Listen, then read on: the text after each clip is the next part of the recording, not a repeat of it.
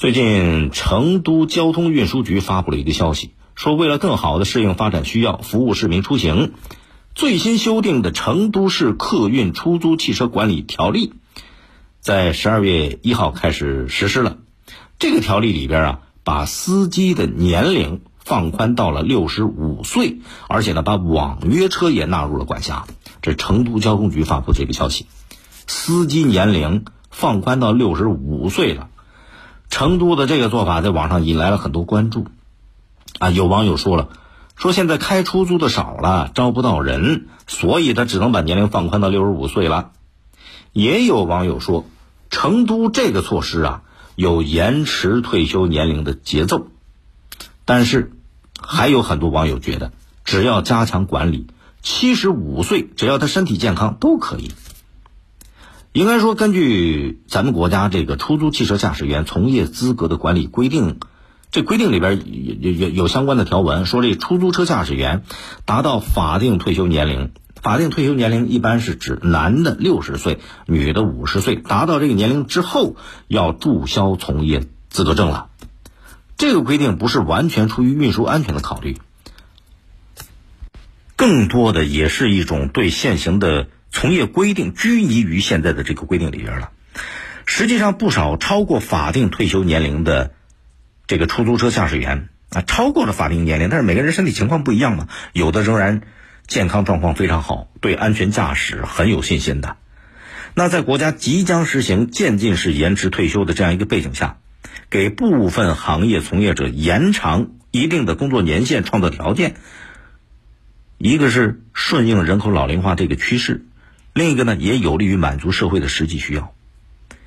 其实成都的做法，就这个把司机年龄、出租车司机年龄放宽到六十五岁，也不是个案。现在国内有一些城市已经有了这种限，放宽了这种限制，啊，允许以往因为年龄因素把从业资格证注销的驾驶员可以换发新证，继续干这个出租车，这个就就从事出租车驾驶。随着咱们国家老龄化社会这个步伐在加快。大龄劳动者失业之后再就业难的问题，其实一直受到社会的极大关注。有一个数据啊，这个数据说，当前咱们国家六十到六十九岁的老年人，这个年龄段属于相对的低龄老年人群，这个人群大概有一点四个亿，预计二零三零年会增加到两亿多人。那六十到六十九岁这年龄阶段里边，大部分人的身体状况都还是不错，发挥余热的潜力也很大。而有关数据也表明，网约车行业已经成了大多数四零后、五零后人员的一个重要的就业方式。对不少出租车司机来讲，你甭管出租车或者网约车，就这种经营性的收入，已经成了一个家庭非常重要的收入来源。啊，家里边老父亲或者老母亲开个出租车，开个网约车，确实也能够保证家庭的收入。同时呢，随着现在这个社会机器替代程度的越来越高，传统意义上工人呐，越来越多的从体力劳动当中解放出来了。你比方说这个出租车、网约车啊，就说这个行业。因为现在你各种导航，是不是卫星导航啊、辅助驾驶啊，就这种技术在慢慢的推广开来，很大程度上也减轻了驾驶员他们原有的那种工作强度、工作压力。所以，如果身体各方面机能都不错，啊，都处在健康的这个状态下，把从业年龄适当的放宽，这也是与时俱进呐。你从这个角度看，甭管是出租车还是网约车，这驾驶员年龄放宽，都对老年人难就业的问题有一定的助推，有一定的帮助。而且呢，你从性格上来看，中老年人，对吧？性这个性子一般都比较稳，遇到事儿都更沉稳。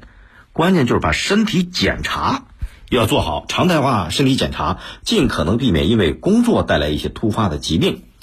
工作带来突发疾病，它也制造一定的安全嘛。所以日常的身体检查要做到位。当然，调整出租车驾驶员的退休年龄，也不是强硬的，是吧？要根据人家自己的意愿。超过六十岁年纪的人开网约车也有一定的挑战啊。除了疾病之外，包括 A P P 的操作、行业竞争压力，这也存在一定困难的。而且现实当中呢，有一些的哥的姐希望延长从业年限，但也可能有的人呃从他自己的需要来考虑，希望能够早一点退休，所以这可以结合当地的社保缴纳、养老金发放等等综合考量，灵活来确定退休年龄，不是一刀切。当然，这也不局限于出租车一个行业，就是多个行业的这个退休政策，呃，都可以有一个通盘的考量，要有一定的弹性。甭管怎么说吧，成都把这个网约车、出租车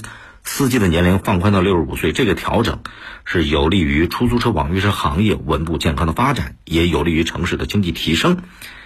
出租车行业放宽年龄只是个开始，更多的规范、更多的细则也需要进一步的配套完整。